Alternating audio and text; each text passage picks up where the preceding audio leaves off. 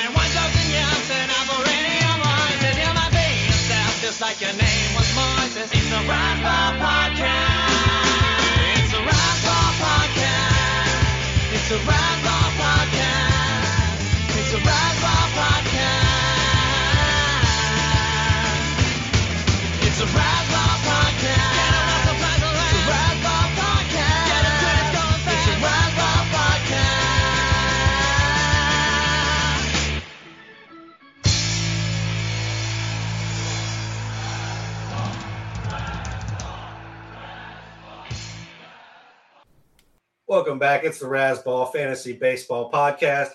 I am B Don, joined by the fantasy master Lothario himself, Razzball Zone, Gray Albright. How you doing over there, Gray? Hey, what's going on, Don? So uh, on today's show, second baseman, this is going to be awful. this is not a good position. I'm sorry. I don't. You know what? I don't like spoilers, but I'm going to have to spoil it for some people listening at home. Not a good position. Mm. well, you know, there is just like there's the thing that like every position is terrible. So now it looks like it's the average. Like this is just the average position because it's awful, Gray. Yeah, no, that's a that's a fair point. It's like the outfielders are like the world's tallest midgets, and then you have just varying shades of little people underneath them. And No. shortstop may be okay if if certain people show up, but if they don't and they they aren't who we thought they were, then it, it becomes terrible Yeah. like the rest of them. yeah yeah it's it's not good you know what you know what it's like when you uh when you turn the baseball into a bowling ball it's just like things are gonna happen that you know unfortunately hitting is a little bit down and second baseman are really hurting. I don't know. Like if you look at second baseman, and this is about second baseman, so we're not just this isn't just idle chit chat be- before we do a four hour podcast. This is serious business, and no one should be fast forwarding. But if you look at second baseman, and then you look at someone like Jeff Kent, who just fell off of the Hall of Fame uh, ballot, and you're like, if he were playing to, if he were playing now, he'd be a surefire Hall of Famer, right? Like, but because he played during when people weren't sure if everyone was on steroids or or if it was because of like he was in the lineup of Bonds or if he just wasn't a good teammate or he was a bad glovesman. I don't know. Whatever the reason is, honestly, I would have voted for Jeff Kent. But anyway, second basemen are really bad, man. They're bad. Position is not good. So let's get to it. Yeah, let's go ahead and just jump into it. Number one was Mookie Betts, who we went over in the top 10, and he only qualifies there in Yahoo and Yahoo kind of based uh, eligibil- eligibility leagues. We've already talked about him. Moving on to number two, that is Marcus Semien. Last year, he went 26 home runs, 25 stolen bases, 101, 83, 248. You have him projected this year for 31, 22, 104, 79, 246. So a few more home runs, a few less steals, but pretty much in line with what we saw last year, Gray. Yeah, I mean, we're getting right to the negativity, right? Right off, right off the bat, literally, I'm gonna have to get negative on this because The I number one second baseman, yeah. yeah, the number one second baseman in in most leagues, um, just about all leagues except for Yahoo. But even like in Yahoo, Anthony Rizzo still has uh, second base eligibility. So you know who knows with Yahoo. But yeah, so the number one second baseman, Marcus Semien, who I do like. So take what I'm about to say with a grain of salt. Um, but yeah, his first two months weren't good, right? I mean, he was really bad. He was like, he was basically like, if you had him last year, you were potentially dropping him in shallower leagues, and in deeper leagues, you were like, huh, I wonder what's going on with uh, donkey teeth in fantasy football because because it was really bad. I mean, it was like, like uncomfortably bad uh his uh first two months. So here's a little something that uh some people might know about other people may not. So it turned out that the rangers started using a bouncy ball to commemorate their 50 50th year in the league um and that didn't start until may. So marcus semien I mean, I don't know if it was because of the uh the bouncy ball. Like, I, I don't know. Like, you know, it's like so hard to get like direct answers from MLB. It's like no one wants the cop to having a different ball, even though it's so obvious that they had a different ball. I mean, Albert Pujols and Aaron Judge hit the most homers. like, there- I mean, Aaron Judge maybe like that maybe covers for MLB a little bit because if you look at Aaron Judge, you're like, oh yeah, he could totally lead the league for the final two months of the season. But then you look at Albert Pujols, and he was like, I mean, he was hundred years old, and he had like seven homers the year before for the whole season, and he starts using a bouncy ball, and suddenly he's leading the league. You know, because um, you know, not to go too far down this road, because if you don't know by now, I, I don't know how much I can really fill you in. But basically, uh, balls that uh, MLB wanted to track if it went into the stands, those balls were different than other balls. So any balls to commemorate things. So the Texas Rangers 50th anniversary ball, Aaron Judge chasing uh, Maris's balls. Those were uh, Aaron Judge chasing Maris's balls. Take that out of context. No, Aaron, Aaron Judge chasing Maris's record. Those balls were different because MLB wanted to track them when they went into the stands, and Pujols' balls were different. So you saw what it did for Judge and Pujols. I mean, so I don't know, man, with the Rangers, like the the entire Rangers team from the hitting side of things really has me worried about this. Like I'm, you know, I'm I'm thoroughly concerned. Marcus Semien at home across the entire season only hit 10 homers and he hit 210 and 16 homers and 285 on the road. And in April, he, he hit zero home runs in April and 157. And in May, he hit one homer and 233.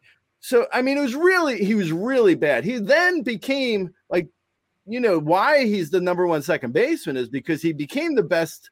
He, he became a top 10 hitter in the entire major leagues from like June through October. So he became really good, but he was really bad to start the year. And then the Rangers started using this ball, and Semien suddenly turned on. Like it's really fishy, man. And unfortunately, uh, I like. I mean, I would draft Semien, but I'm I'm super hesitant. I'll be honest. And this is the first second baseman off the board, so it's not a great position. Yeah, I mean he's in second base is the last position off the board right now. Like that's how bad the position is, and how much how many question marks there are around it. Uh, it's just it's crazy. And Semien doesn't help the case because in his last like four full seasons, he's had as low as 10 stolen bases, as high as 25, and home runs, he's hit as low as 15 and as high as 45. So Semien himself is like the the like case for which ball are they using this season. Like if it, if it's a, if it's a bouncy ball, he's he can hit like 40 home runs. If it's a kind of bouncy ball, he's a 30 home hitter. If they throw a dead ball out there, he might be it, might be over. Like if, if it just doesn't pick up like he did last year, if they don't swap in some you know bouncy balls in Texas or whatever whatever was going on there. Um, so there's there's definitely concern there with Semien, despite him you know kind of being the consensus, consensus number one second baseman, either him or the guy you have at number two, or I guess technically number three in your in your rankings page, and Jose Altuve. Yeah, yeah, exactly. Go ahead. You want to go into Altuve? yeah, we'll go ahead and move to Altuve. He had uh, 28 home runs, 18 stolen bases, 103, 57, 300 last year. You have him projected for 27 home runs, 14 stolen bases, 106, 72, 289. Uh, and Jose Altuve is another one that just I'm I'm probably I might tuck I might go with Semien. He still has shown like he put up his career high stolen base at 31, which isn't a great sign, but at least it shows that he's still willing to steal. Like I, Jose Altuve has lost that upside, and I'm I'm worried he's he's going to bottom out here, Grant.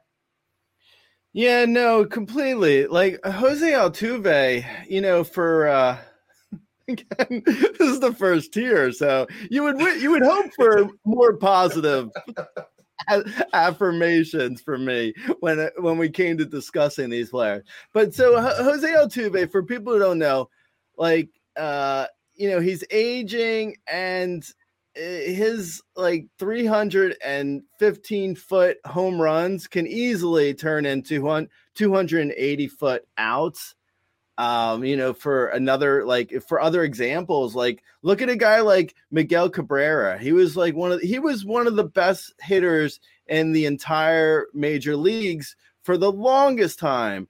And then suddenly his bat slows and he's just like a 240 hitter with 12 home runs. Like that's I mean unfortunately, you know, like I don't want to be like uh, Mr. Doomsday here, um but it's not good. Like at a certain point, players are going to age and Jose Altuve's numbers like you look at them and they're like you're basically hoping that he can just hold everything together for one more year. That's not really what you want from a guy you're drafting at the point where you're taking Altuve. Like you know, you're not looking at a guy usually in the uh, you know, what is it, like the third round he's going? It's like you don't want to look at a guy in the third round and be like, huh, well, fingers crossed he can just like keep it together for one more year. That's not good. you know, like that isn't what you want. So yeah, I mean, last year he stole. You know, he he he upped his steals again, like you said. I mean, he stole a few more bases.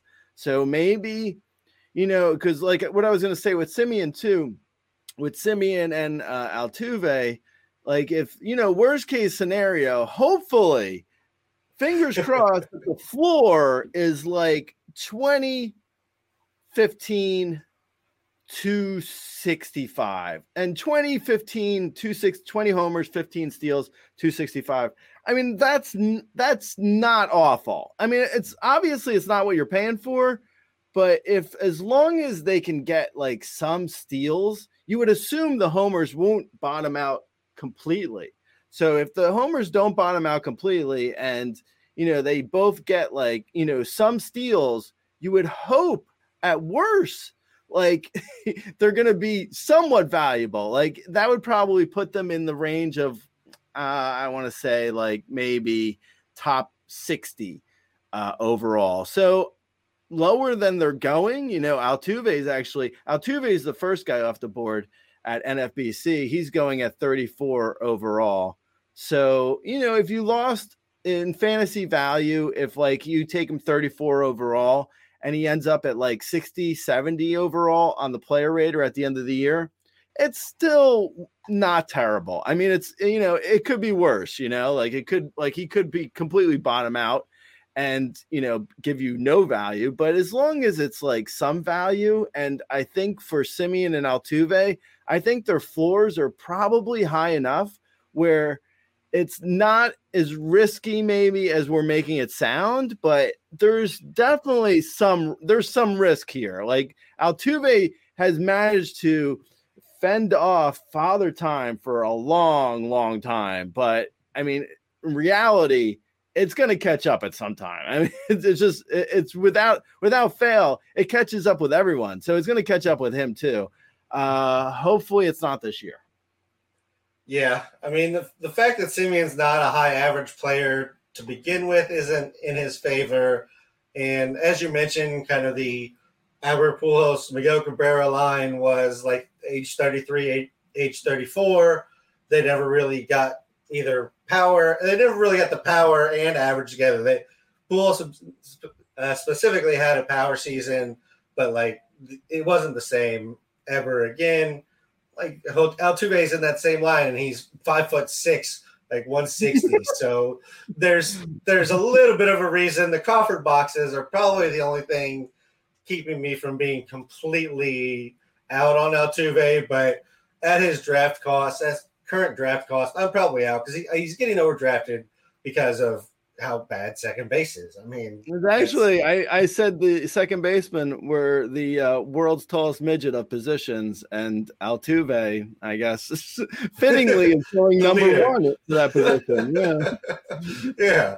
Uh, moving on to number four, the next two guys are, you know, they should be up here, but they had they missed a lot of time last year. Number four is Ozzie Albies.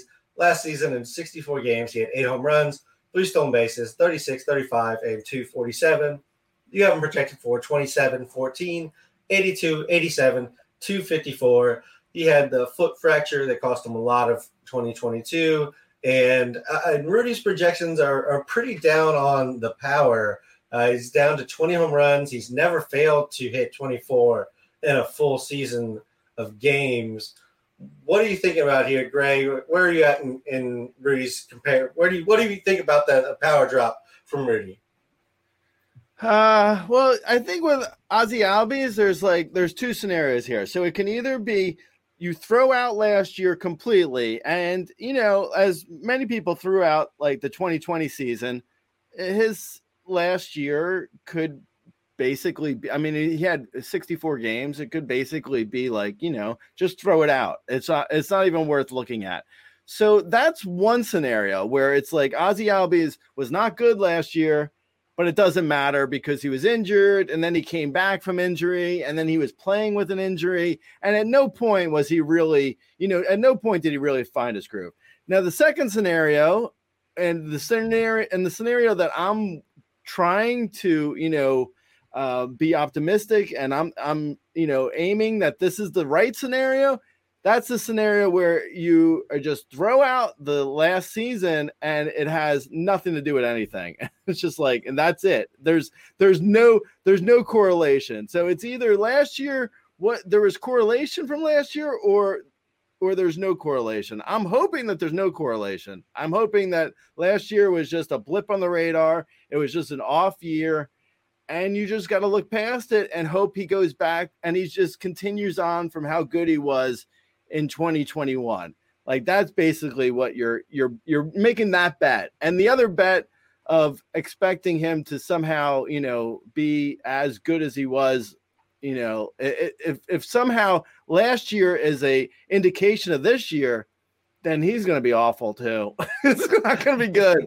and I can understand then why Rudy's projections are saying what they're saying. Um, like I, I'm guessing, you know, and there's no reason. Like if I don't actually have Rudy's um, rankings in front of me, but I'm assuming he's way lower on Ozzie Albies. Like if he's if Ozzie Albies is uh, you know going at you know if he's hitting say sixth in the Braves lineup, and last year is you know related to this year for him and is a you know and is a the way he is now his career is going then there's going to be i mean ozzie albies doesn't shouldn't be drafted in the top 100 overall probably uh, i would guess uh, according to rudy's rankings.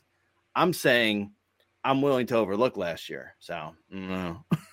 yeah I, am with again again it's like it's a it's a mess it's not it's not good but yeah I am with you. I, will say I'm probably expecting more like 2019 numbers than 2021 numbers. You know, if he gives me 25 15, which is pretty much what you have projected for him, that's that's perfectly fine with what I'm expecting from him.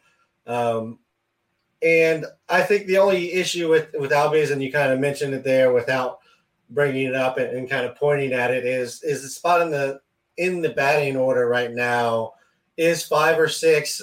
It's probably two versus lefties. He's probably going to stay there. He's always he's always crushed lefties, but he's always struggled versus righties. And so versus righties, you are looking at him dropping to five or six, which cuts into the plate appearances, which cuts into the runs and RBIs. So there's there's that potential drop in just like overall value, but as as a whole, I don't think much changes. Yeah, yeah, that's. I think we're. I think me and you are uh, sort of on the same page. Yeah, agreed. All right, moving on to number five, which is Jazz Chisholm Jr. Last year, he went 14 12, 39 45, 254. Of course, he had missed time as well.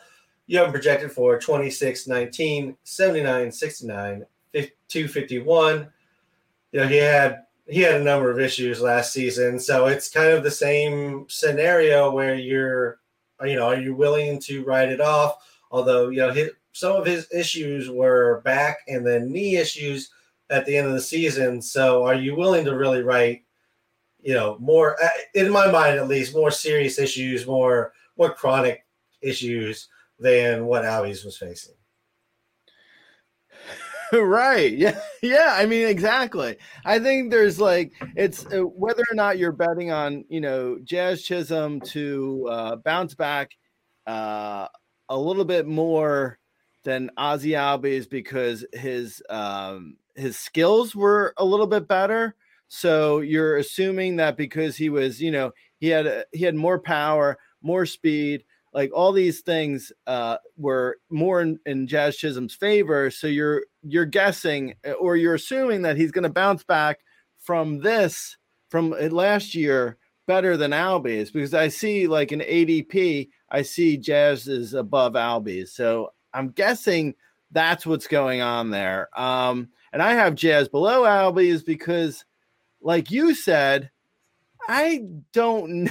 I don't I don't see like it's not good. Like he had he basically he had a bad back that knocked him out for months and then in the in late September he had a torn meniscus that he needed surgery on. Now, of course, everyone's saying he's going to be fine. And if you believe in like anecdotal things with like the clubhouse, I think from what I understand, he wasn't happy there because of uh, you know uh, uh, some guys that they no longer have there. I'll say so. He's going to be happier. So he'll be happier, and he's supposedly healthy. So he should be good. But man, there's a lot of question marks on him too, man. it's like question mark galore. like it's like this entire position. Like, and these, these are the first couple guys. Like, there's so much, so many question marks. Um, yeah, I mean, honestly, like Jazz Chisholm is going before Albies, like I said, and I have Albies before him, like I said. So there's a good chance I might. I, I mean, I I wouldn't be surprised if maybe in one league, if I have an opportunity to take Chisholm, I I might just so I have him in one league just to see what happens. But in reality, I, I don't know if I'm having Jazz Chisholm. This, I don't know if I'm going to be drafting him this year. I mean, it's it's kind of it stinks to say that because I I do think he's a lot of fun and I and I can totally understand his appeal. Like he does have 30-30 potential, but man, there is some major question marks. There there are some major question marks, and uh, I'm I'm with you in the Albies over Chisholm. I just feel like Albies injuries are, you know, there's a foot fracture. He, he got it fixed. I feel like he's he's more prepared and, and uh, I'm less worried about the ongoing issues with him. And I mean, as, as much as I like Chisholm's per game production, and he's only going to be 25, so that that's definitely in his favor. But like his career high in games is 124 at any level, so there's also that that's factoring in that it doesn't really seem like anybody's bringing up just the fact that he's never really stayed healthy for a full season yet, and you know that is kind of a, a learned talent in and of itself. Yeah, no, ex- exactly. Yeah, I mean, how you know I mean, it may not matter to be quite honest if he gets to like, you know, August and he's having a great year. Like he's if he's at like 25, 25 in August and then he tails off for like the final six weeks, it may not matter because you know in, in most leagues you'll you you should be fine if you're coasting at that point and like anything over 25 25 is probably going to be somewhat gravy so i think you should be okay like even if he tails off at the end of the season but yeah i mean that's a concern too it's all a concern man yeah, yeah. That's uh where I'm just just tumbling down the second base rabbit hole here. Moving on to the next tier. Andrés Giménez, last year he hit 17 home runs, 20 stolen bases, 66, 69, 297. Year projected for 16, 23, 71, 60 or 76, 277. So a slight increase in stolen bases. I mean, Andrés Giménez feels like he's safe at the position. I mean, as, as safe as anything else that that's we've discussed so far.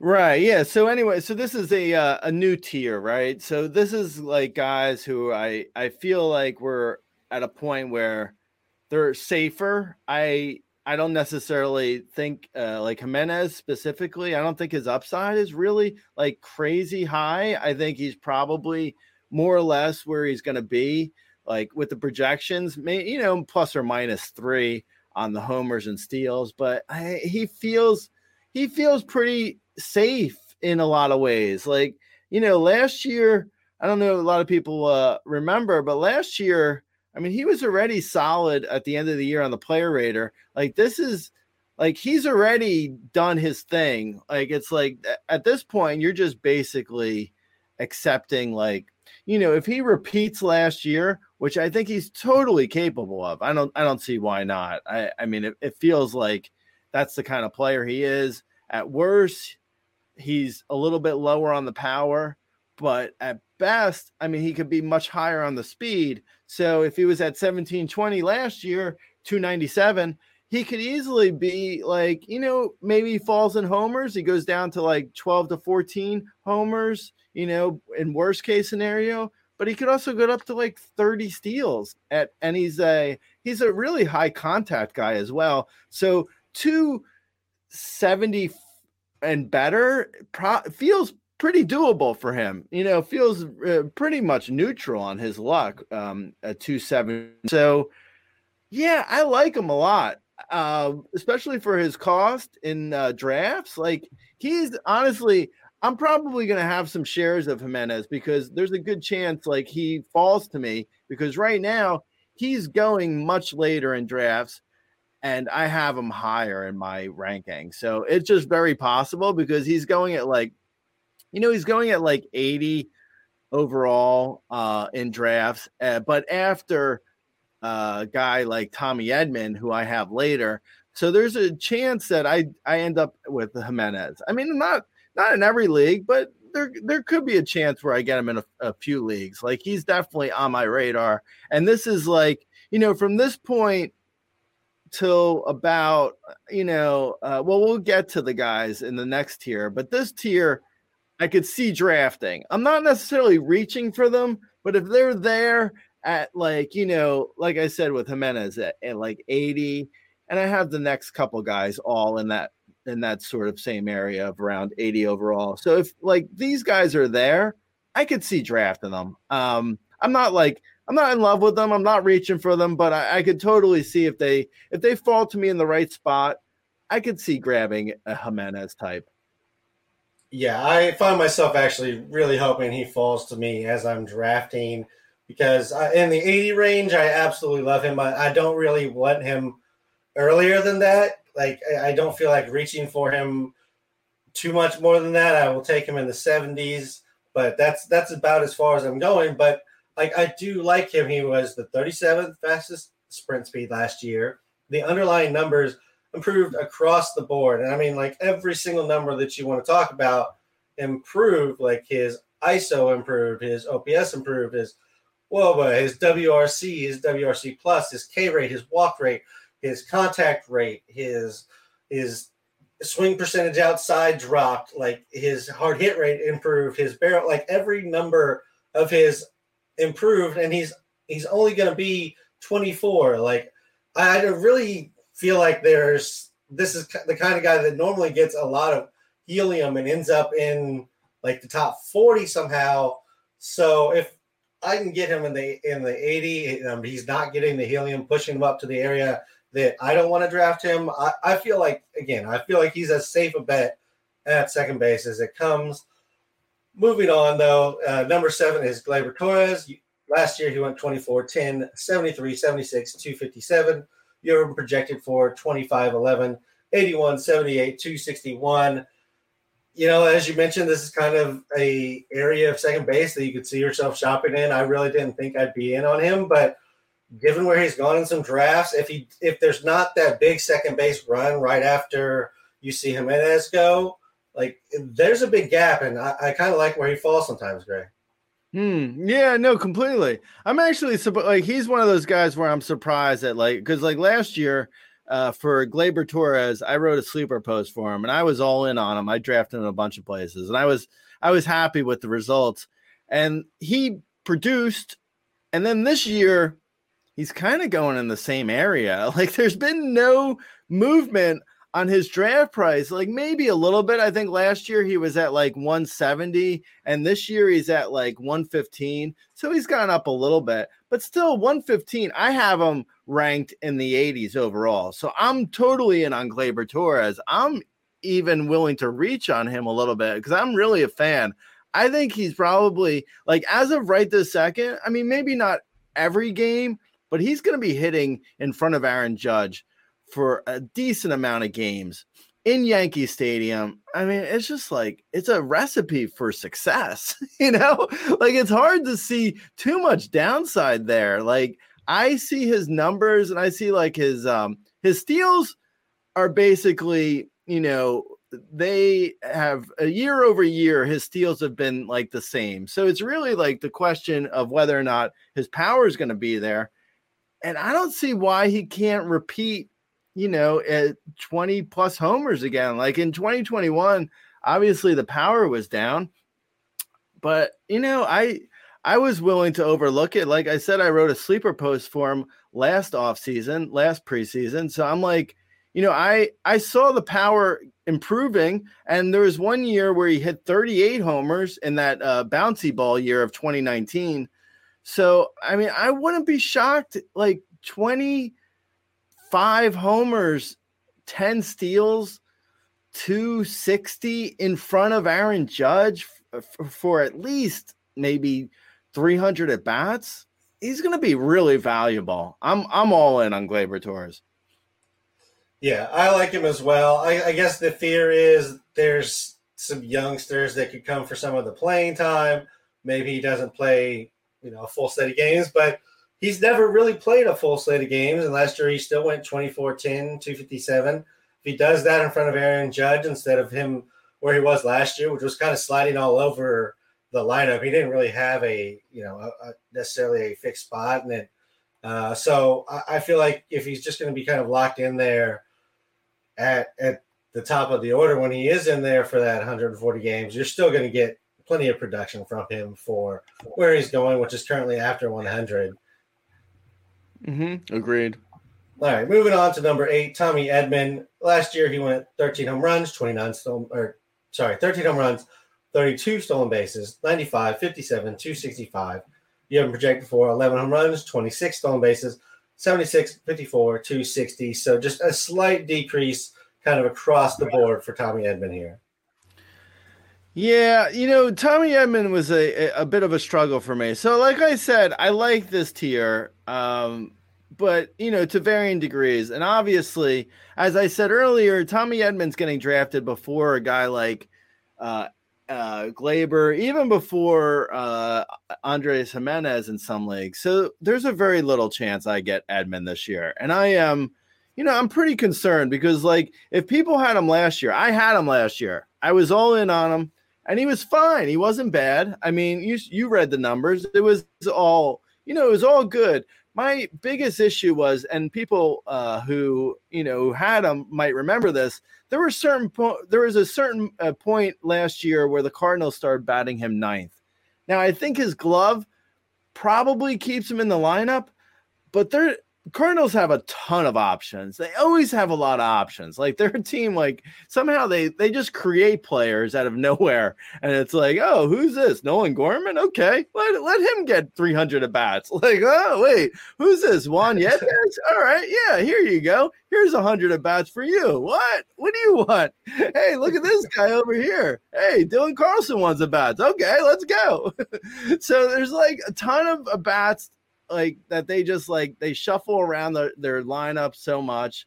And Edman, like if he gets if he's hitting ninth for even hundred to a to two hundred at bats this year, I mean it's gonna hurt his numbers. There's like no way around it. Even if the lineup is good and it turns over, hitting ninth is just not a great place to be. So I I like Tommy Edman a lot. Um, like if his price was a little bit lower, uh, but because it's not, I mean, I just I feel like I'm not to have Tommy Edman in any leagues this year. It's just like it's just un, unfortunate because I do think if you have some power, which Edman has, and speed, which he has, you really your your floor isn't that bad. So it's hard to be too awful, but yeah, I'm I'm just probably out on Edman this year. Yeah, there's kind of like a, a second base middle infield run that happens in that area where Edman goes that he kind of gets swept up in sometimes, and it's like him, Andrés Giménez, uh, Corbin Carroll, um, Dansby Swanson, like all these guys, Oneil Cruz, like they're all kind of going at the same time, and people are like, "Oh, middle infield's going. I'm just going to go ahead and grab one while they're here." Uh, and so he, I feel like he gets a little bit of a boost again because because of what happens at the position, but also just stolen bases in general, which is also why I tend to prioritize them early. So I have to reach for a guy like Tommy Ed, who I just I don't trust, despite him, you know, doing what he did last year. And to your point, he did lose playing time as the season went on. Um, I mean, Paul DeJong had like 40 starts in the last two months. So that's that's not exactly what you want to see from a guy that you're drafting as early as you have to take Tommy Edman. Enjoy all your favorite sports like never before at BetMGM. Sign up using code CHAMPION and receive up to $1,500 back in bonus bets if you don't win your first bet. When you register with BetMGM, you'll get instant access to a variety of parlay selection features, live betting options, and the best daily promotions in the business. And with BetMGM at your fingertips, every play and every game matters more than ever. Remember to use code CHAMPION and receive up to $1,500 back in bonus bets if you don't win your first bet. Place your money line, prop, or parlay bets with the king of sportsbooks today. BetMGM and GameSense remind you to play responsibly. See BetMGM.com for terms. 21 plus only. Virginia only. New customer offer. Subject to eligibility requirements. Rewards are non withdrawable bonus bets that expire in seven days. Gambling problem? Call 1 800 Gambler. Promotion. Promotional offer not available in Washington, D.C. All right, so moving on to our next tier here, Gray, we have Vaughn Grissom coming in at nine. Last year, in 41 games in the majors, he hit five home runs. He stole five bases, 24, 18, 291. In high A, in 74 games, he hit 11 home runs, 20 stolen bases, 312. In 22 games at double A, he hit three home runs, seven stolen bases, and 363. So basically, he hit everywhere he went last year. Gray, you have him projected for 16 home runs, 24 stolen bases, 67, 72, 286. Uh, I really like me some Vaughn Grissom. Oh man, I'm so in. I'm so in, bro. I'm so in, bro. Finally, second baseman I'm interested in. Yeah, no, I mean this is like so this is going into a tier where I'm I, I, wrote a sleeper post for each of these guys in this tier. Uh, Vaughn Grissom being uh, the first one, and I I love all these guys that we're going to talk about. And by all these guys, I mean there's three guys. so Vaughn Grissom's the first. So yeah, I'm totally in. Now I I realize I might sound like a hypocrite because uh, I just said that I worry that Tommy Edman is going to be batting ninth, and Vaughn Grissom probably will bat some ninth. He'll, he'll be batting ninth on occasion. But you know what? For the price, I mean, the price is just so dramatically different. Edman is going at like 75 overall, and Vaughn Grissom is at like 185 overall. So we're talking about a difference of like 110. Look at Gray doing math. What? and then you have like, so with Vaughn Grissom, he's actually really interesting to me on like a uh, a psychological uh, maybe not psychological but like but like in a big picture sort of way it's so interesting to me that like how with fantasy guys they do like you know Michael Harris second. So we'll stick with the Braves. So Michael Harris second. Everyone, you know, obviously he was up in the league longer than Vaughn Grissom, but everyone loves Michael Harris second and has no problem drafting him. But then you get a guy like Vaughn Grissom who had like he went he hit five homers and, and stole five bags and hit 291 as a 21 year old in 41 games. I mean, I know it's a it's a small sample size, but like that's what he's done everywhere. And like I say in my rankings, when actually in in respect to like uh, Michael Harris II, I say this. I think in my outfielder rankings, I talk about how like if a guy hits in high A and double A, it doesn't really matter if he ever gets a triple A. Like triple A doesn't like guys who skip triple A better for you, man. Like good. Like you don't need AAA. And most players and most like great players don't need AAA. So the fact that Vaughn Grissom slipped trip, uh, uh, skipped AAA and went from AA to the majors, it just says to me like this guy is ready to go, man. Like he is ready to go. Like I don't. I mean, I guess there's some concern about whether or not like the Braves might platoon him, but I mean he's a righty who are they platooning him out against? Like I don't I don't get I don't get the concern at all. Like if that's people's concern, if anything, I think there's a good chance that like Vaughn Grissom, like not to put, you know, the Kavorka on Ronald Acuna Jr., but we know his knee is made of wet newspaper. So if Vaughn Grissom is healthy and Acuna isn't, guess who's batting leadoff? Like, I mean, maybe Michael Harris a second, but that means Vaughn Grissom's moving up to second at least. Like there's a there's there's a lot of like um, possibilities here where Vaughn Grissom could move up in the lineup. So yes, he's probably hitting ninth for some of the the season, but at his price at 185 overall, at his like you know with his talent level and he's such a steal, man. Like I am so excited about drafting Vaughn Grissom in literally every league. Like we finally have a second baseman that there's no caveats. I am just super pumped about drafting him. Yeah, I mean, I will say like the underlying numbers, if you're looking at like exit velocity and barrels and and all that, really isn't overwhelming. But also, you have to remember he only had 41 games to collect those numbers versus 140 to 160 of a lot of the other guys that he's going against. And again, he hit at every level. He's tw- he's going to be entering his 22 year old season. Like he just has just ripped through the minors. He's he's going to be great. I agree, Gray.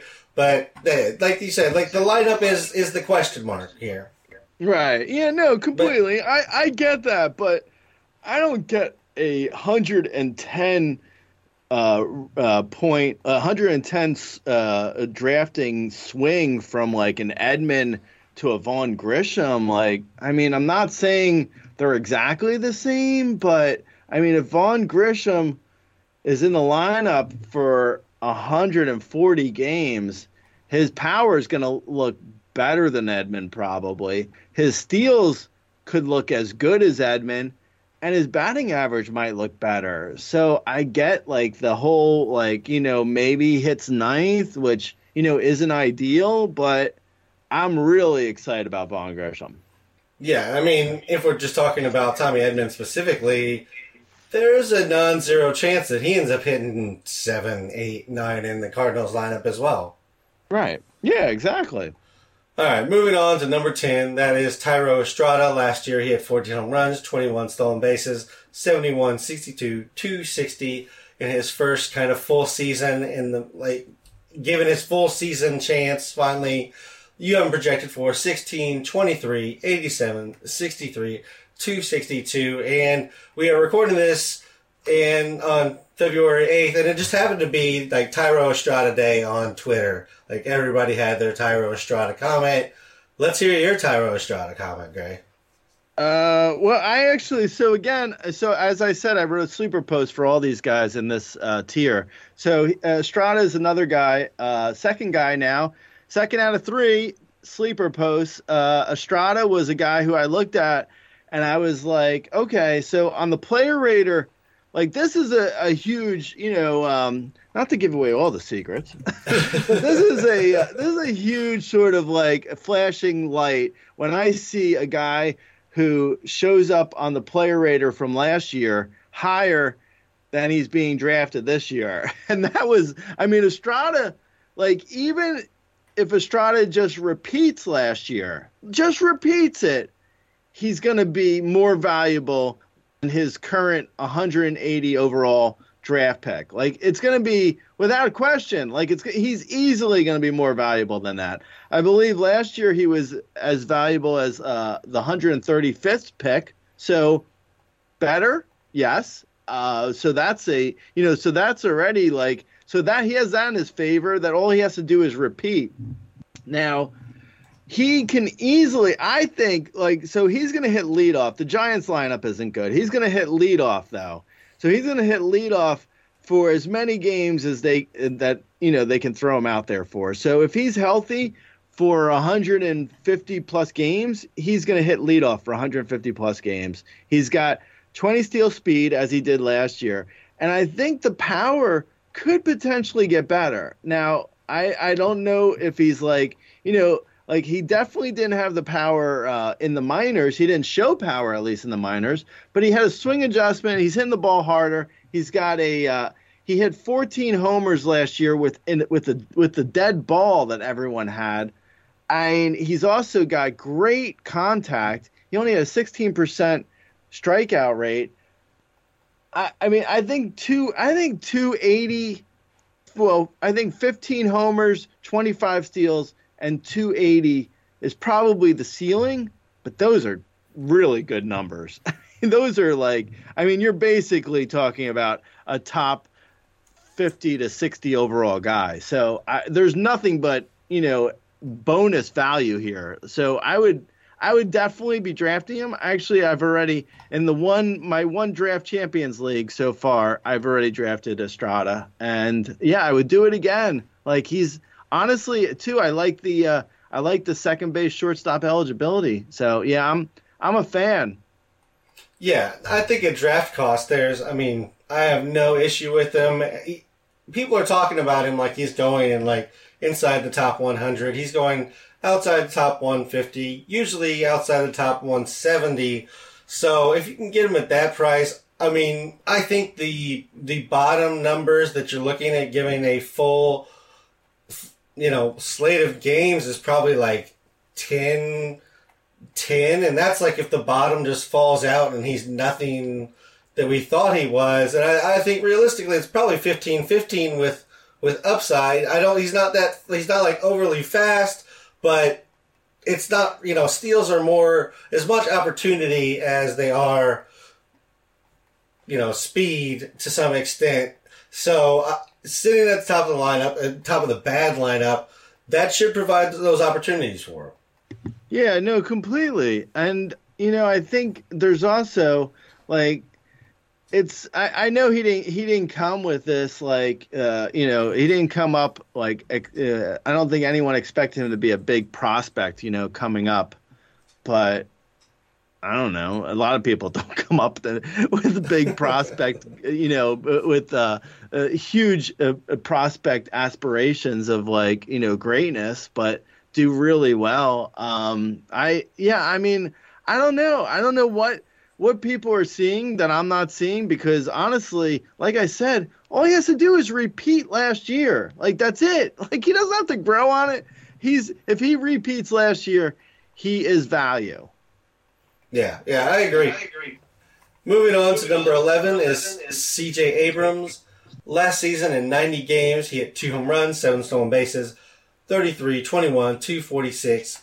He had a number of games in AAA, and he basically went uh, seven home runs, 11 stolen bases, and he hit uh, you know over 300 across his AAA season. You have projected for six home runs, 31 stolen bases, 77, 61, and 274. I'm I'm still pretty excited about C.J. Abrams, who was you know a, a top prospect for a, a, few years here, waiting for him to come up, and I'm I'm not ready to give up just yet.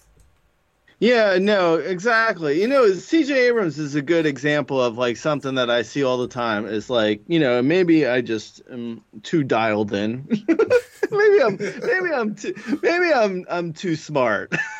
but listen, so here's the thing. If CJ Abrams were to be in the minors for like the first month of the season and and he were to get called up a, a like in May 1st he would be getting picked up and you'd be dropping guys who are getting drafted before him. Like so many guys. Like you know like like for instance like Whit Merrifield is going like 50 picks before him. Like there's no like and I, i'm talking obviously i'm talking shallower leagues than most than you know uh, like 12 team or shallower. So uh, 12 team mixed or shallower. So but still like there's so many guys that like you know gavin lux is going before cj abrams. Gavin lux we know gavin lux is like a, a seven homer two steal guy who's going to hit 260 like i I mean, stop with the Gavin Lux already. Like it's, I, I, mean, I don't know. It's just like I see C.J. Abrams. He's actually so he's another guy I also wrote a sleeper post on. So I feel like like people don't think I don't think they quite understand how fast he is. Like he could steal 40 bags, and you know the Nationals have no reason to not let him run. So you know with with steals, it's really just about opportunity and the the want to steal, and I don't see why he wouldn't want to steal. I think there's a good chance that you know he hits at the like the top of the lineup or maybe second behind Lane Thomas, and you know it's not going to be a great lineup, but he had a 16% strikeout rate last year as a 21 year old in the majors.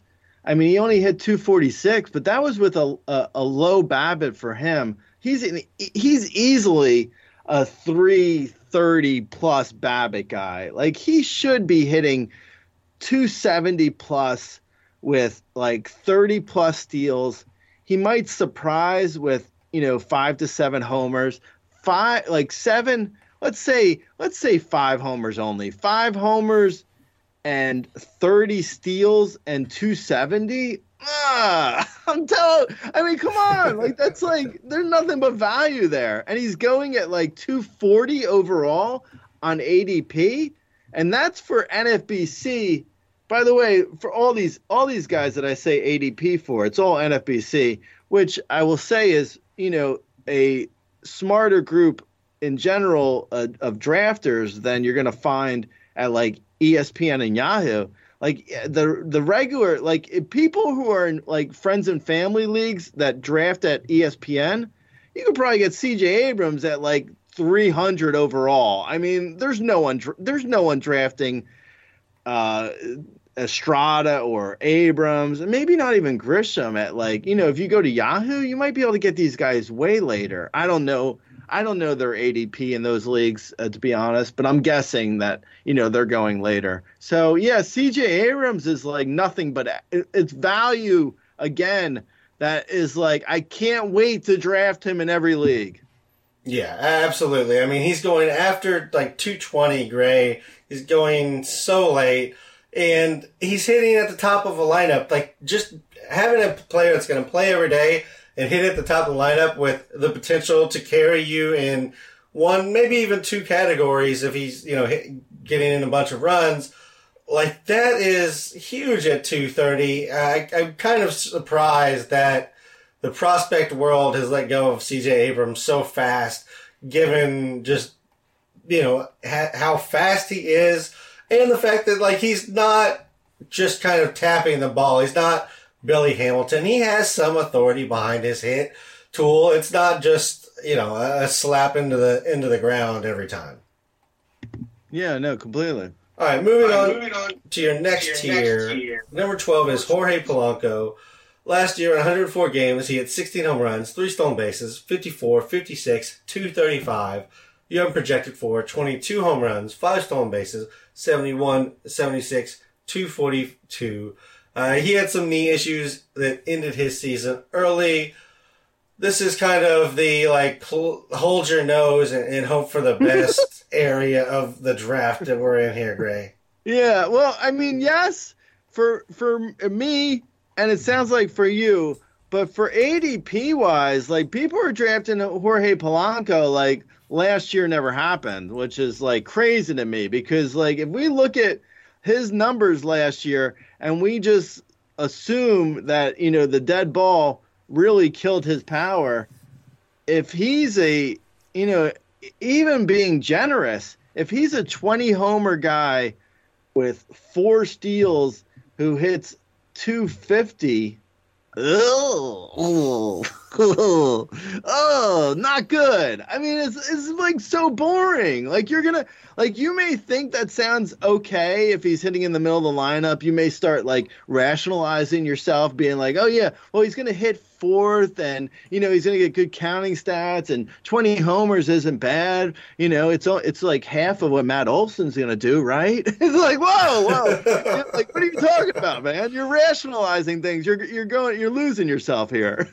And you ain't eminem. Let's like look at jorge Polanco's like numbers and you just like take him out across the season and you're looking at a guy who's going to hit one homer every 12 games and steal one bag every six weeks. You're gonna be so bored, bro. You're gonna be like, you're gonna get to like May and you're gonna be like, why did I draft Jorge Polanco? He's so boring. it's just like honestly, and you look at like his numbers, like compared like you look at where he's being drafted and his numbers, and you're like, really? Like you're looking at like you're looking at some like guys like I, who I just mentioned, guys like Vaughn Grissom, um, C.J. Abrams, uh, Estrada, even like guys who are going, they're going after him in ADP. So obviously, I'm not drafting Jorge Polanco. I'm drafting other guys when Jorge Polanco is going.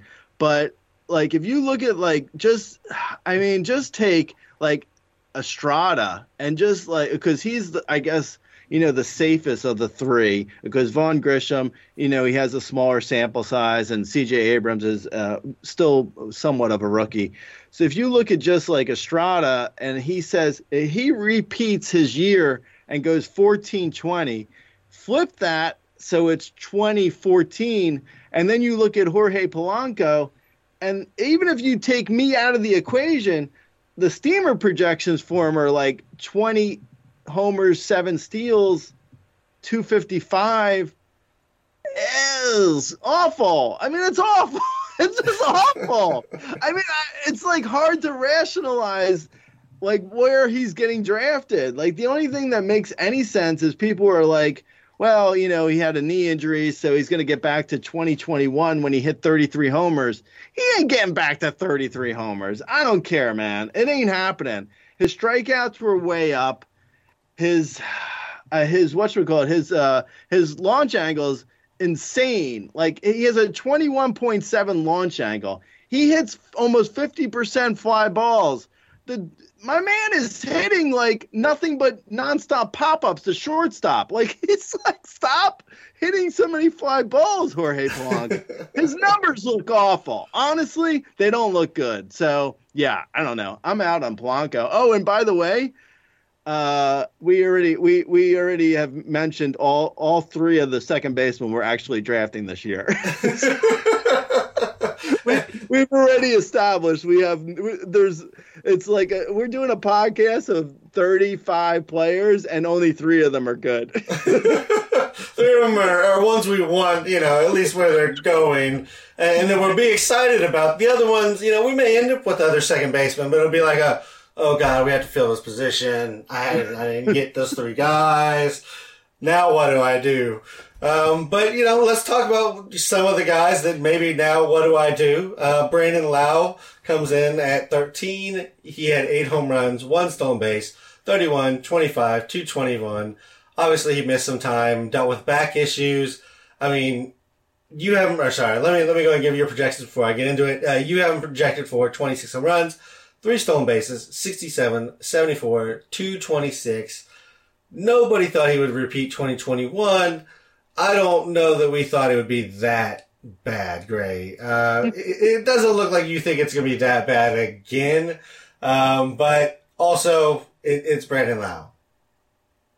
Yeah, I mean, I feel like with Brandon Lowe, you're the bet you're making is that his back is fine and he's going to be good for 130 games. Like that's, I think that's the bet you're making with Brandon Lowe. I, again, like I have, you know, like I said, I got Grissom, Estrada, CJ Abrams. I have guys above Lowe. So I don't think I'm going to get into a position where I'm going to be actually drafting Brandon Lowe. Um, if you need a, you know, a guy who could hit 25 plus homers and 225, eh, okay, go go go for it. I mean, I think it's like Polanco plus five homers minus 25 points on batting average is, you know, how I look at Brandon Lowe if you're just comparing him to the guy right in front of him. Yeah, I mean, and the problem with Lowe's like just general profile is he just he swings at the first pitch, he tries to catch that first pitch fastball, and if he doesn't catch it, it's just it's just it's just awful. And that's what we saw, you know, in his his time last year. He swung at forty five percent of the first pitches he saw. When you're swinging at forty five percent, pitchers are going to start noticing that and just start giving you junk right off the bat. And Yeah. that's uh, Yeah. that's a bad profile, Gray. Right. No, it is exactly, and I think it's like th- these guys are are mostly drafted by like you know people who are who are drafting like starters early because they're like like these guys profile out as like high floor bets. And usually like i'm not i don't draft starters high as everyone knows but i think people who draft starters high they get into a situation where they get later and they get later in the draft and they're looking at floors. They're like well you know at worst Jorge Polanco or Brandon Lowe or or these guys are going to give me like a certain amount on the floor. So to buoy a little bit, like you know, I I can't like the people who takes a starter high, they can't risk going for upside on a bat because they they've you know they put so much faith into their starting pitching and they don't have the hitters up top. Like you know, if you're missing say, I don't know, take a, name, like take Machado. Say if you're missing a Manny Machado up front, then you get to the back end and you're like, or, or not even the back end, but like the middle rounds, and you're like, well, I have to take a guy like, you know, a Brandon Lowe or Jorge Polanco who's going to get me, you know, and then you start rationalize things. You're like, Jorge Polanco is basically Manny Machado minus 20 runs. like what? I mean, I don't, I don't think that. I'm saying that's how people start. That's how people start rationalizing things. They're like, yeah, I mean, Jorge Polanco and Manny Machado, they're basically the same thing. just, just 120 picks later. Like, no, no, that's not accurate. no, that's inaccurate. But I mean, that's what happens, and I think that's, I think that's who these. Um, I think a lot of the times that like the Polancos and the Lowes of the world, that's who get that's who's drafting them at these spots. It's like guys who are guys who have already drafted like you know uh, they they haven't really drafted as high of upside or as solid as upside of a, a floor guy like you know in the early rounds so they're trying to make up for it by having like really like solid so, more solid floors, I guess, because I will say this for like a Polanco or a Lowe, even though Lowe's Lowe's back was uh, you know banged up last year, as you mentioned, so that adds a little bit of an element of unknown to them. But I will say this for like a Polanco or Lowe, their floors are more than likely higher than a guy like a Vaughn Grissom. Like I understand, like I love Vaughn Grissom. You you can rewind the podcast 25 minutes and hear about how much I love him. but but his his floor is lower. Like I will give I will give people that. Like, you know, and people don't necessarily always want a low floor. Like a lot of times they'll be like, "Yeah, you took Vaughn Grissom. Great. I mean, you're saying he's going to do, you know, uh 15, 25, 270, but what if he does 5, 7 220 and he gets benched. I I need a Polanco who's going to give me 24 homers and a 240 average and three steals. I mean, it sounds boring, but uh, some people, you know, some people need that on their team. Yeah, yeah. I mean, that's just the way some people look at it. I know, and it depends on the depth of your league. If you're playing in AL in only, NL or AL only, sometimes that playing time does matter, and you can't take as many risks as you're building out your roster. But in general, you know, we know most people play from you know a 10 to a 15 team league, mixed league. So most of the time, you can find you you know that balance of safety with the upside without reaching for, you know, a Jorge Polanco or a Brandon Lowe who are just going to give you likely such boring numbers um, across the board. And I, I just, again, they, they had the one season. They both put had one big home run season. So if you're chasing that, so be it. I, I don't really think it's going to happen again. But uh, just, I don't like the profile for either guy. Yeah. No, that's fair. I don't either. Moving on to most boring line in baseball. Uh, but oh, by the way, he would be drafted as like a top three catcher. Uh, Ryan McMahon, he uh, hit 20 home runs, seven stolen bases. He hit 67, 67, 246. You have him projected for 20 home runs, six stolen bases, 63, 67, 252. If you didn't really see much change in that line, it's because not much changed in that line because it's Ryan McMahon. Yeah, it's like Ryan McMahon or Will Smith, the catcher. like, eh, pretty much the same thing. Honestly, McMahon might have more speed. So, I mean, not not to completely shatter people's dreams about everyone who's drafting a high catcher, but mm, it's yeah, kind we're of talking the, about Ryan McMahon. Yeah, it's kind of the same as Ryan McMahon. uh, yeah, so he's a he's another guy who doesn't actually have. Uh, second base eligibility in uh, in all leagues, uh, but he does in some. So yeah, I I mean Ryan McMahon, I feel like with uh, like he's going at 220 ish overall uh, on NFBC. Um, yeah, I mean, I think you know if you're in a a shallow enough league, I mean, I guess in some leagues, if you can platoon him out when he's in away games. I mean, excuse me, when he's in home games. I mean, yeah, no, in away when he's games. away. Yeah. When, yeah, when right. he's in away games, yeah, yeah, I had it right. Um, yeah, I mean, if he's if you can only play him when he's in Coors, then you know, well, more power to you. then, yeah, yeah, it might it might be a good idea, but yeah, for the most part, again, he's like he's a floor bat where you have like guys, and I know like, and, and not to accuse Rudy of, of being a floor player. But I know, like, I could see Rudy drafting a Ryan McMahon because he'll be like, yeah, I mean, you don't necessarily, you you don't know what the upside is going to be uh, for a you know uh, Vaughn Grissom, but you know I could see Rudy's argument being like, yeah, but Ryan McMahon will give me 22 homers, five steals, 250, and good and and runs and RBIs from an everyday player, and that's all I need. So I mean, I can see that argument. I don't. I ain't making it though. yeah, I can get that elsewhere. I can get that later than Yeah. where those guys are going, though. That's the that's the that's the issue for me. And to your point, uh, I mean, not to not to call out Rudy when he's not here to defend himself again, like we always do. Uh, but he has Polanco seven, he has Lowe nine, and he has Grissom at twenty one.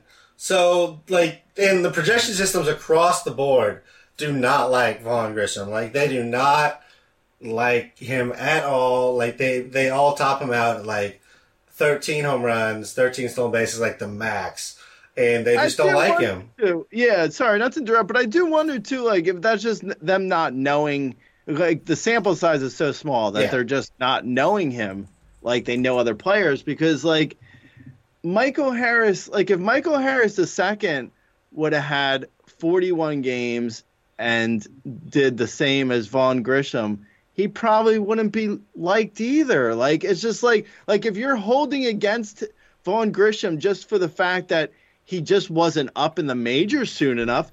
He's only 21 years old. like what like you don't hold that against like Corbin Carroll. Like you're not like I'm I'm not I understand Corbin Carroll's like number one prospect in baseball. So, you know, just like Jarred Kelenic was, but you know, and uh, CJ Abrams, yeah, or CJ Abrams. Like, okay, that aside, but I'm saying though, like, it's like Vaughn Grissom, you can't hold against him just for the fact that he just wasn't promoted early enough. I mean, he's only 21 years old, so yeah, I mean, I don't, I don't get it. I mean, honestly, looking at, uh, you know, since we're picking on Rudy, why, why not? he doesn't listen to this podcast anyway. So if you look at his second baseman rankings, like he's got he's got actually he's got Estrada at 10 overall, then Lowe, then Brendan Rodgers, who I don't have for a long time. then he's got Ketel Marte, then Jeff McNeil, then Segura, then Muncy, then Cronenworth, uh, then Urias. Okay, I'm not going to list them all. But anyways, he's got Vaughn Grissom at 24. I was listing. I listed from the tenth best to the uh, 16th best. So I, I, I mean, that was like, you know, so some of those names I listed. So let's just take uh, Ketel Marte, for instance. I, you know, and we'll, I guess I, I haven't ranked him yet. We'll get to him, but I'll just say, like, he's a floor bet. Like, you expect Ketel Marte to be in the lineup most days, hit in the middle of the lineup most days, not be great for power, not be great for speed, maybe hit 270, but it's a it's just a boring like 15 homer, 7 steal, 270 hitter who happens to hit third. So he's going to get good runs and RBIs. He may not even hit third. I mean, it depends on what they do with like McCarthy and Corbin Carroll. But anyway, that's, you know, on a tangent of just like when you see rankings and you see ADP, like you're looking at a difference of possibly floors versus upside. And that is kind of contingent on what league you're in and how your team is made up. Yeah, and then also just if you're looking at individuals and, and you're jumping around, like individuals play differently. Gray and I tend to go for more upside, uh, whereas Rudy, again, not to call him a floor guy, but he does take a little bit more in the number, the established numbers, and and puts a little bit more into those than maybe Gray or I, where we as may, may project Avon Grissom out further. Um, but to and also and also in, in our because you know I feel like I have to defend us and put down Rudy even further now. no, I'm joking. But if you look at floor bets, like last year, I think Jonathan India was probably a floor bet, and look how that turned out. Like floor bets don't always work. Like Max Muncy last year was a floor bet. I told people to avoid him because he had an elbow injury, but still, he was a floor bet. Just like every year for the last five years or so, Giancarlo has been a floor bet. Like, you know, everyone out there knows how much I love Giancarlo Stan, but he's a floor bet at this point. You're you're hoping he does like, you know, 28 to 32 homers. It's just like it's a floor like floor bets are fine, but they don't necessarily they're not necessarily safer. They just appear safer. Yeah.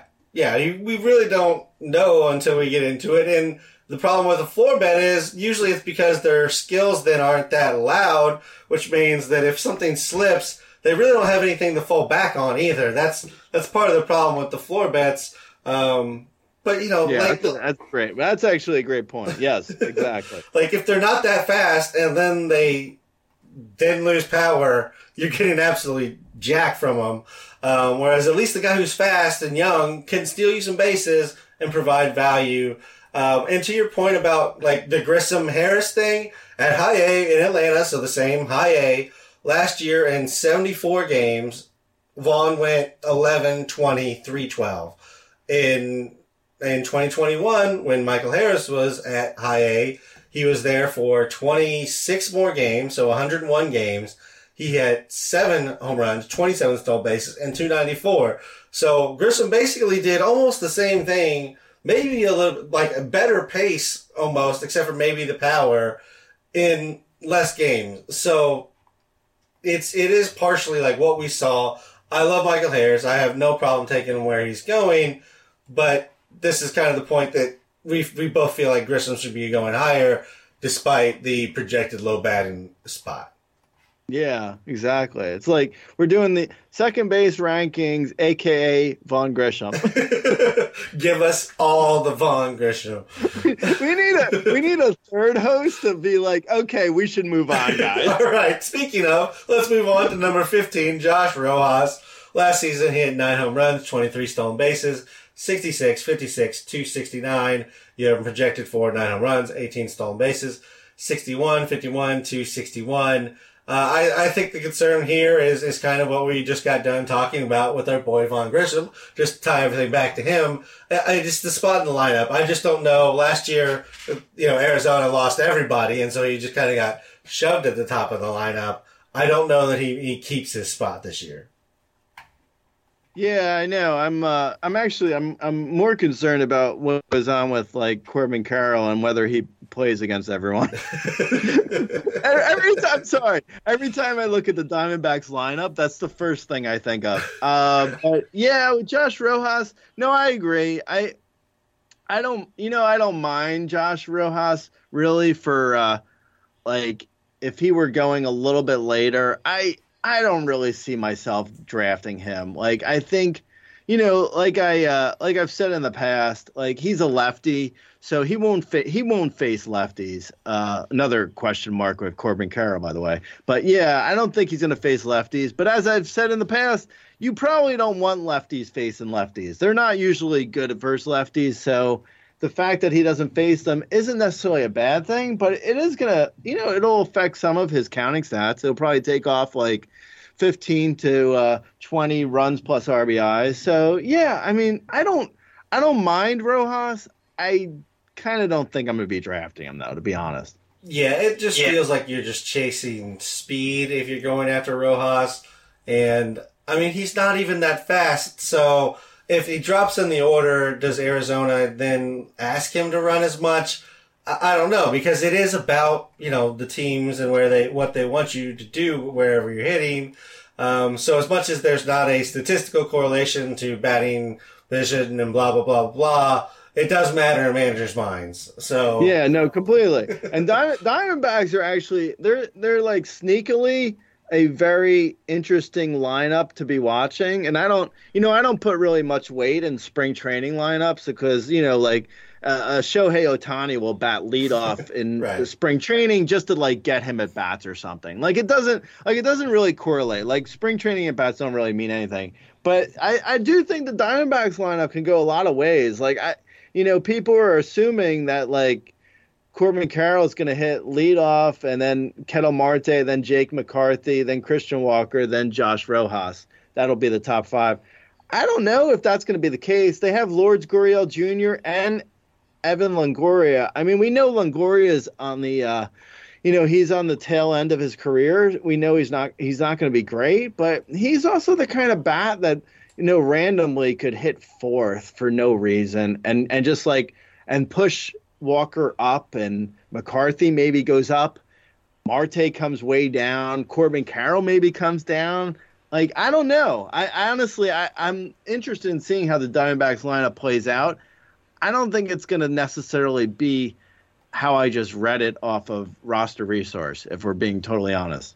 Yeah, and I mean, if we're just looking at specifically like the spots where he can move up to, like if we're looking at McCarthy, lefty, lefty, Rojas, McCarthy, like they basically had the exact same line last year. McCarthy had a little bit better average, which you know that that can be a little bit of BABIP induced, but Rojas actually takes more walks, strikes out less. So to some extent, it's better to get him more at bats because he's a, a more patient hitter. So there's there's also potential. Maybe he moves up to one if Carroll proves that he's just he is every bit the stud that we thought he was, and Carroll moves down to three, bumps McCarthy down to five. Like there's all sorts of ways that this lineup can kind of configure together depending on what Carroll does, what Marte looks like coming back, what McCarthy does, what Rojas does. Uh, I mean, there's there's a lot of moving pieces here, and like you said, like Longoria could magically just pop into the three four spot because they're like, oh, he's a veteran presence.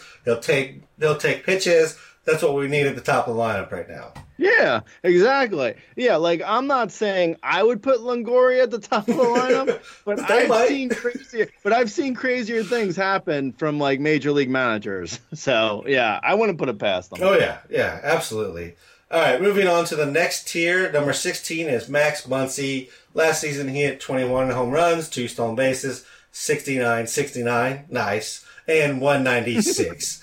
uh, this year you have him projected for 26 home runs, two stolen bases, 62, 71, and 219.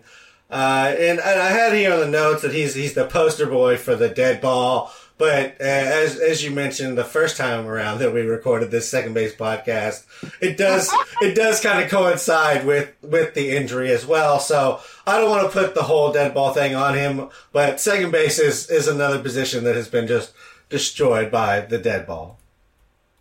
Yeah, no, it, it has, and, and Muncy specifically, like he's going uh, right after Gleyber Torres, which I just find to be so funny.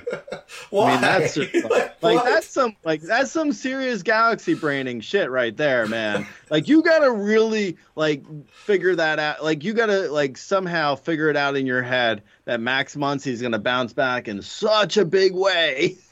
like such a huge like not only will he not hit 200 which is very possible but he's gonna hit, he's gonna bounce back to, with like 35 homers. He's gonna have crazy runs and rbis he's gonna stay healthy all year. Like you gotta really galaxy brain max muncy to be drafting him right after gleyber torres. Like that's crazy. Like it's really crazy.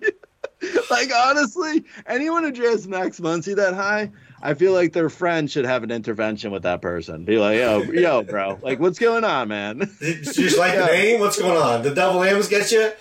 Did you hit your head? What's going on? um, yeah. So anyway, uh, I'm not drafting Max Muncy. right. Moving on to the next guy, then. Uh, maybe you'll draft some of him. Uh, number 17, Jonathan India. Last year was a disappointing season for everybody at Razzball for Jonathan India. 10 home runs, 3 stolen bases, 48 41, 249 in 103 games. You have him projected for 20 home runs, 9 stolen bases, 83 65, 256. I mean, he had, he had everything below like his hip injured last season. Underlying numbers were bad, but uh, this is another one you just kind of have to look past it, or was it who Jonathan India is? Yeah, well, I think with Jonathan India, the one thing that I really think he does have going for him is that park is so good. Like that's like the new Coors. Um, so maybe his power builds a little bit on his rookie year, and he ends up with like 25 homers, and he's got you know seven to ten steal speed, and he's always been a good hit tool guy. Like he's you know he makes good contact. He should probably hit 270. So I, I mean, I, I could see a India bounce back, and you know, in uh, for people who are uh, Patreon subscribers, I actually had India higher originally, and then I dropped them uh, late in the uh, process. Like I, I put out my rankings like December first, and then I, I tweak for about six weeks. Um, but yeah, I mean, I, I think uh, Jonathan India is probably probably fine if he's healthy. I just don't know if he's healthy 100%. So I got a little bit of cold feet on him. I I don't mind him. Just like the reason why I drafted him last year is because I do. I actually I really like his uh like he he seems like he could be a star. I just I worry a little bit about his health and maybe also about his um his desire. I don't know. It was like it felt like I was getting weird vibes from all last year. That was like you know it kind of turned me off a little bit. So I'm probably out on him where I have him ranked, but I have him ranked around his ADP. So I might draft him in a league or two to get back in on it. But I'm not like I'm not hundred percent sold. He's hundred percent fine. You know. Yeah, and I, I think the problem uh, that that you're going to run into, and I think maybe uh, I run into as well, is there there's guys we've already talked about going after him in a lot of circumstances. So it's like, oh, India went off the board. Well, I have two guys, three guys I, I still have higher than him anyways, so I, don't feel that bad about missing out on him, even though I do kind of, I do believe in like the, the true talent of him. I think he's a good hitter.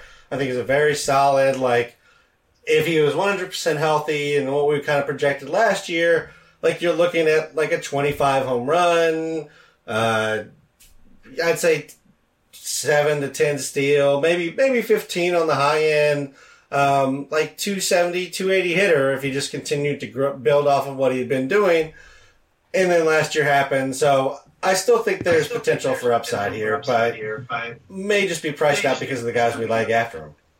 Yeah, yeah, totally. Um, have we mentioned Vaughn Grissom? Can we talk about you to you about Vaughn Grissom? Moving on to your next tier here, Greg. Uh, we've talked about most of these guys, so I'm just going to kind of list them and we'll talk about the one guy we haven't quite covered yet. Number 18 is Brandon Drury. We talked about him during first base. Uh, Luis Urias, Urias, same thing, first base. Jeff McNeil comes in at 20. We'll get back to him. Jake Cronenworth comes in at 21, and Brendan Donovan comes in at 22, all during the first base. So if you want to hear about them, you can go listen to that two hour podcast. Has a great deal on chicken. Uh, but here at Jeff McNeil at 20, uh, last season he had nine home runs, four stolen bases, 73, 62, 326. You have projected for 10 home runs, three stolen bases, 89, 57, 306. I mean, he is just, he is the epitome of second base. Yeah, I mean he's like probably like he's he's honestly he's draftable if your team needs batting average. Like if you uh, if you have a team that you've drafted a bunch of anchors at batting average and you feel like you need a boost in batting average, I could see drafting Jeff McNeil at like 170 overall, like w- where his ADP is. But I also, if you don't need batting average, then more than likely he's undraftable until like 300 overall. Like there's no reason to draft him unless you need batting average. So, I mean, I could see drafting him if your team needs it, but more than likely, I'm not going to be drafting him. Yeah, it's there's a few guys that you can definitely get like they're they're, they're batting average guys, and it just depends on which one falls the furthest, which one I'm going to take to be my like sub in guy, basically. eh, When I when I feel like my average is maybe starting to slip. Right. Yeah. All right, so moving on to your next tier here, which is 23, Bryson Stott. Uh, last year he had 10 home runs, 12 stolen bases, 58, 49. He had 234. Young projected for 15 home runs, 14 stolen bases, 64, 70, 276. Uh, you, it seems like you like the average a little bit more. It seems like you're you're kind of in on Bryson Stott a little bit more, at least than than maybe ADP and, and projections would say. Uh, I think I'm actually. I think I'm probably around ADP for him. Uh, I think. Uh, I think at this point, like this tier specifically is like the tail end of like 12 team mixed leagues uh, specifically, and like you're at like. And for 15 team, I could see these guys being MIs or even maybe a utility if you uh, drafted a lot of hitters, um, but probably MI. Uh, Bryson Stott, to me, feels like a somewhat of a floor bet with like because I don't see his average. I mean, not his average, his uh, homers or steals being really like a huge. I don't see the huge upside for either of them, but I do think he could probably like 15 15 is isn't bad. I mean, it's just like when you're when you're going through it during the season, it becomes real boring uh, when a guy hits like one homer and steals one bag like every 15 games. Like that that gets that gets boring real fast. But you know, on a deeper league team, on like a uh, you know a 15 team mixed league or deeper, definitely NL only. Like there's there's places for Bryson Stott, not necessarily in a shallower league though.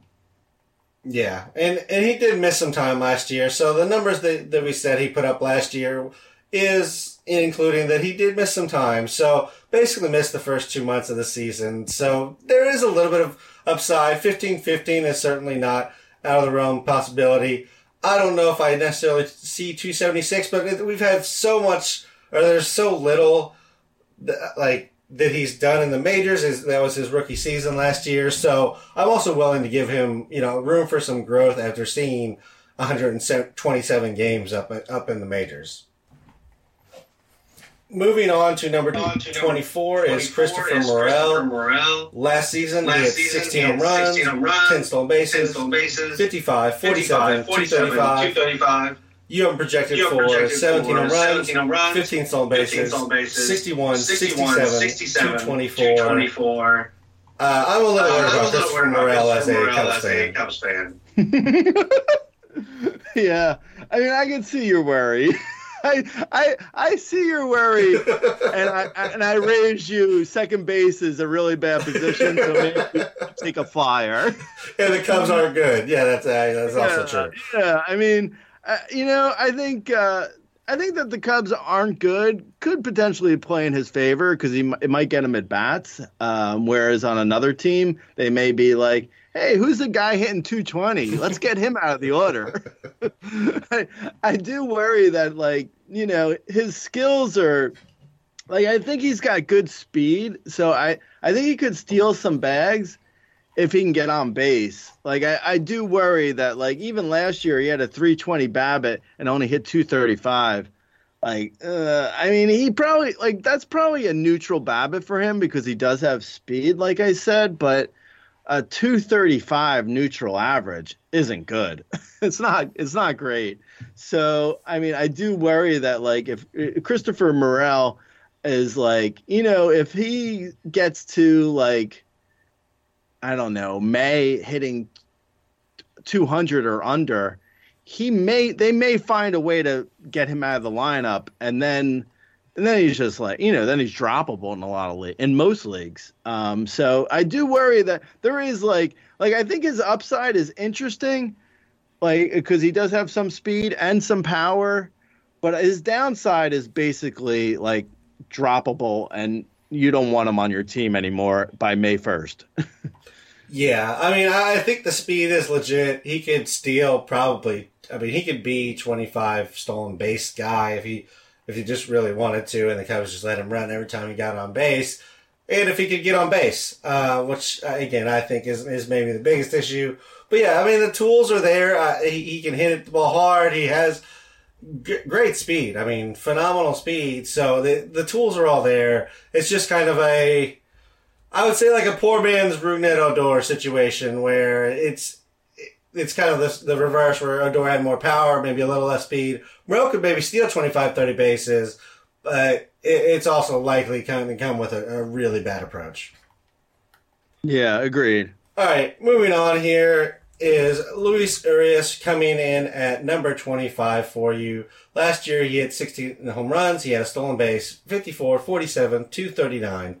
You have him projected for 20 home runs, 3 stolen bases, 68, 74, 241. Luis Urias is kind of one of those I feel like people are either completely out on and, and want nothing to do with, or, you know, other people are looking at him as, kind of a, a decent value where he's going. Right. Yeah, no, I mean I was actually I wrote a sleeper post for him last year and I was I was all in and uh yeah, I've I've cooled on that pretty pretty dramatically. I uh I I just don't know like I think the power is real and I I think I don't think he's got any speed. I think he could struggle to hit 235 like I I I worry that he could be like he might be a 25 homer 240 hitter which isn't bad. I mean don't get me wrong i would take that especially where he's going in drafts. But i do worry that he might be more of like a nine uh a 17 to 19 homers 230 and that's just like i mean it's pretty much unusable so his floor is is real not good so re- it's a it's a real and not good. Um, but yeah, his, his ups and his upside isn't really that great. But I mean, it, it's okay. Yeah, I mean, I, I think the biggest thing for him right now that's working in his favor is the three position eligibility at second, third, and shortstop. So that's really that's really what you're looking at for him. That's that's going to kind of balance the the reason that he's on your roster. But I do think there's upside for you know low twenties home runs, a handful of stolen bases, and he's going to hit. I I mean, one would think he's going to hit no worse than six or seven because the lineup doesn't really have anything at the bottom right now. So there's no reason he couldn't kind of sit there and hit at the six, seven spot. right? Yeah. No. Agreed. Yeah, very boring though. There's not a whole lot to be looking for there. Uh, I was trying to paint as rosy a picture as possible, uh, and that still sounded really not very interesting. Moving on to the next tier here is Jean Segura at 26. Uh, you have him projected for 12 home runs, 15 stolen bases, 82, 54, 279. So just slightly better than what he did last year. Uh, I mean, Jean Segura is another just, he's a playing time guy. He's going to show up. He's going to show up higher in Rudy's rankings as we just continue to talk about Rudy behind his back. But, uh, I mean, a 33 year old, I, I already didn't like Jose Altuve. And now we're talking about Jean Segura, who, you know, 10 13, 277 last season isn't overly exciting, even though it was in under 100 games. There's there's still no guarantee that he's he's a full time playing time guy this year.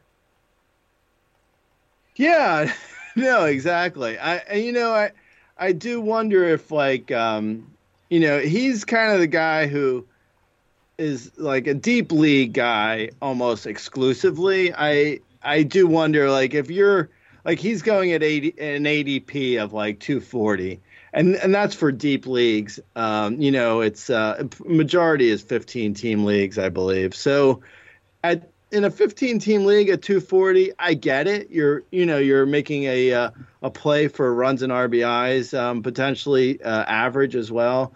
So I mean, I can see it. But in a shallow league, if you're taking Segura, then just quit your league right after your draft, man. like, like, like, there's no point. Like, what are you doing? Like, there's nothing. Like, in a shallow league, if you're going for like a floor play, you're you're drafting completely incorrectly. sorry, I'm sorry, but like, like in a 12 team league, G- Jean Segura should never be drafted. No, he, he really shouldn't be. Um, I mean, maybe he maintains the lineup spot more for the Marlins than he did last year, and maybe he gets you ten to fifteen stolen bases. But like you said, that's it's so boring. It's all floor. So know your leagues. Nowhere that's you know nowhere boring. 125 played or 125 games matters, and if that matters in your league, congratulations. You, you can go get Jean Segura. Uh, next up at 27 is Ketel Marte. Last year he had 12 home runs, 5 stolen bases, 68, 52, 240 at 137 games.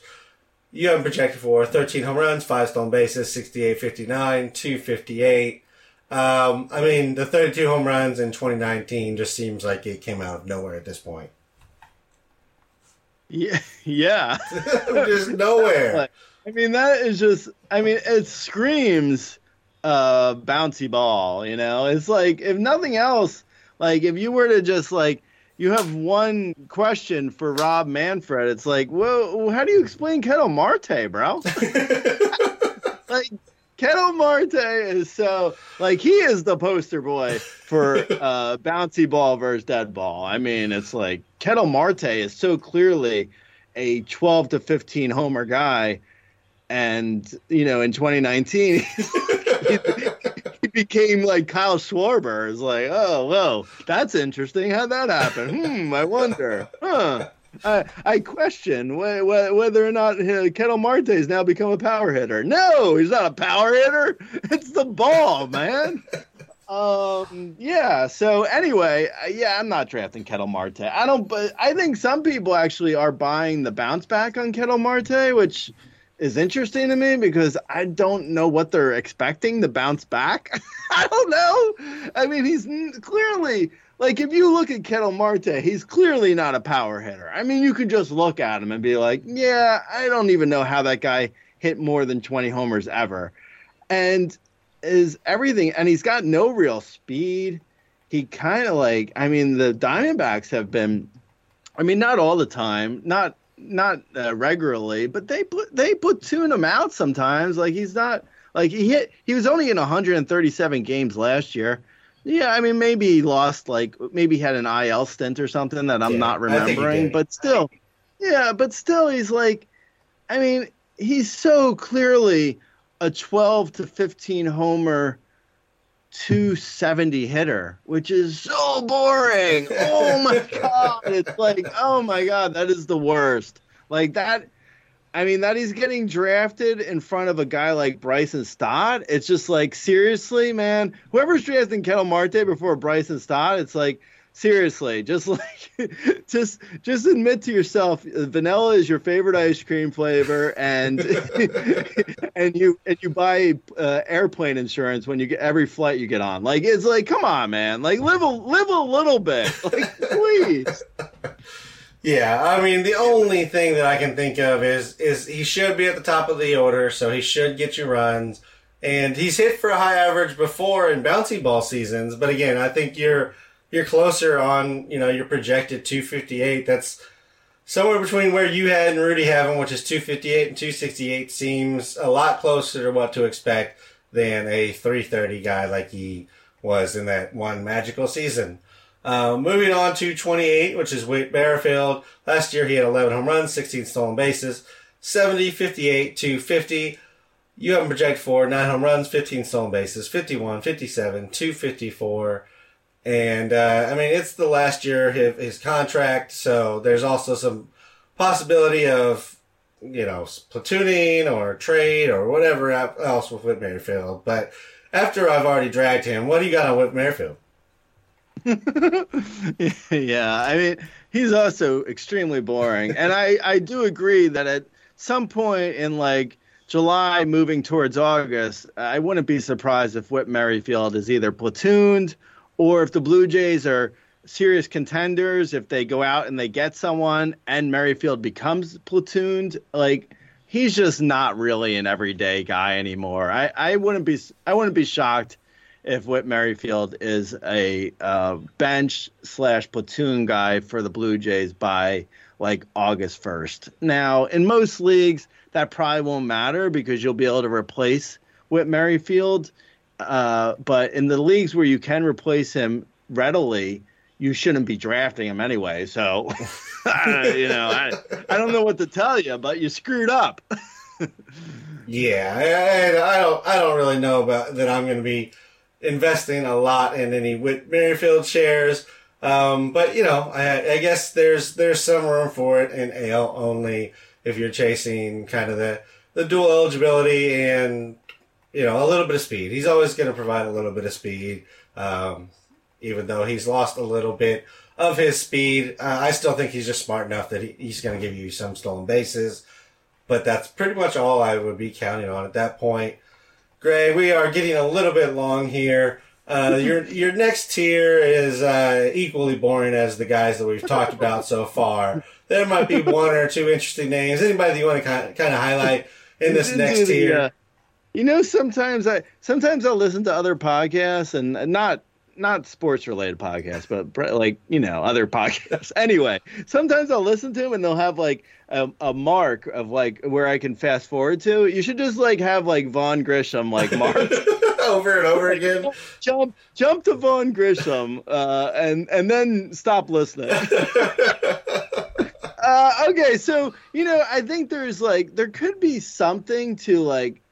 I mean, again, this you have to be in super deep leagues, but like if you're looking at like a deep a deep league play like a Vidal Brujan is kind of interesting. Like it wasn't that long ago that he was like the next big thing and everyone thought he was going to like, you know, steal 50 bags and hit 15 to 20 homers and like have good bat control and everyone loved Vidal Brujan. So I mean, and he's still very young.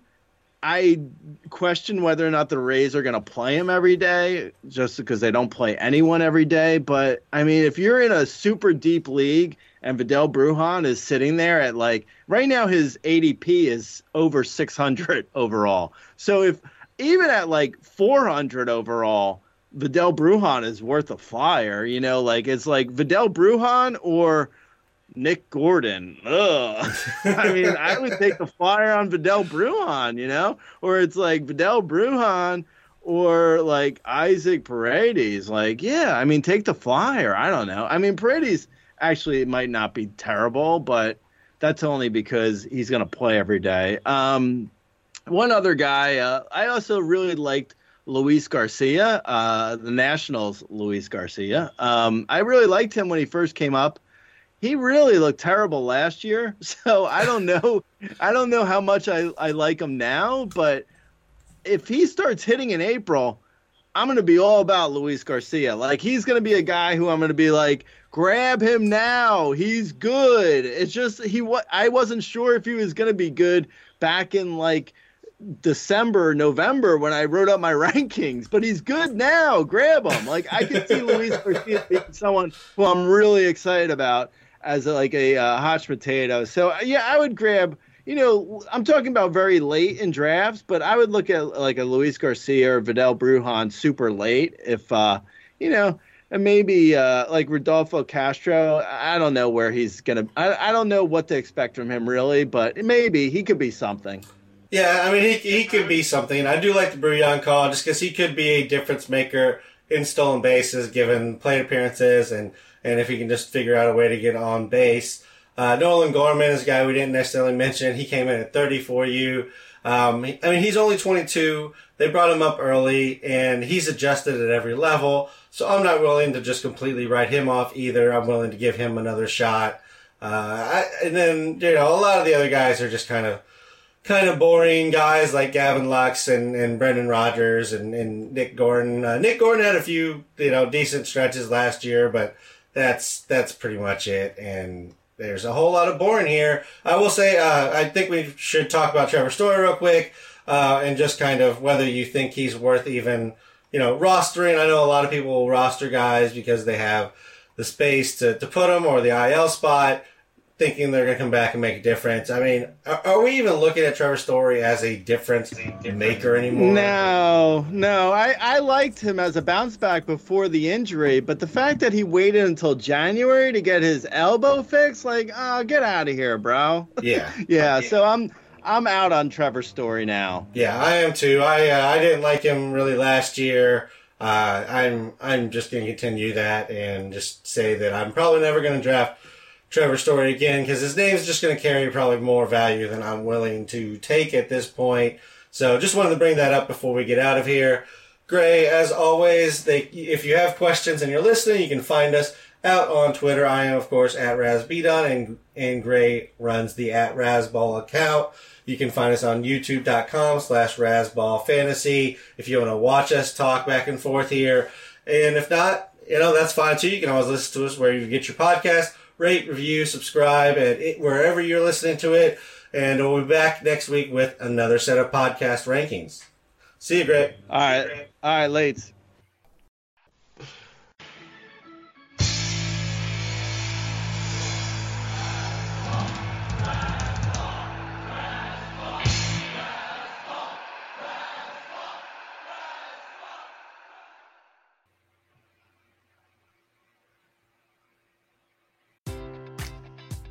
Enjoy all your favorite sports like never before at BetMGM. Sign up using code CHAMPION and receive up to $1,500 back in bonus bets if you don't win your first bet. When you register with BetMGM, you'll get instant access to a variety of parlay selection features, live betting options, and the best daily promotions in the business. And with BetMGM at your fingertips, every play and every game matters more than ever. Remember to use code CHAMPION and receive up to $1,500 back in bonus bets if you don't win your first bet. Place your money line, prop, or parlay bets with the king of sportsbooks today. BetMGM and GameSense remind you to play responsibly. See BetMGM.com for terms. 21 plus only. Virginia only. New customer offer. Subject to eligibility requirements. Rewards are non withdrawable bonus bets that expire in seven days. Gambling problem? Call 1 800 Gambler. Promotion. Promotional offer not available in Washington, D.C.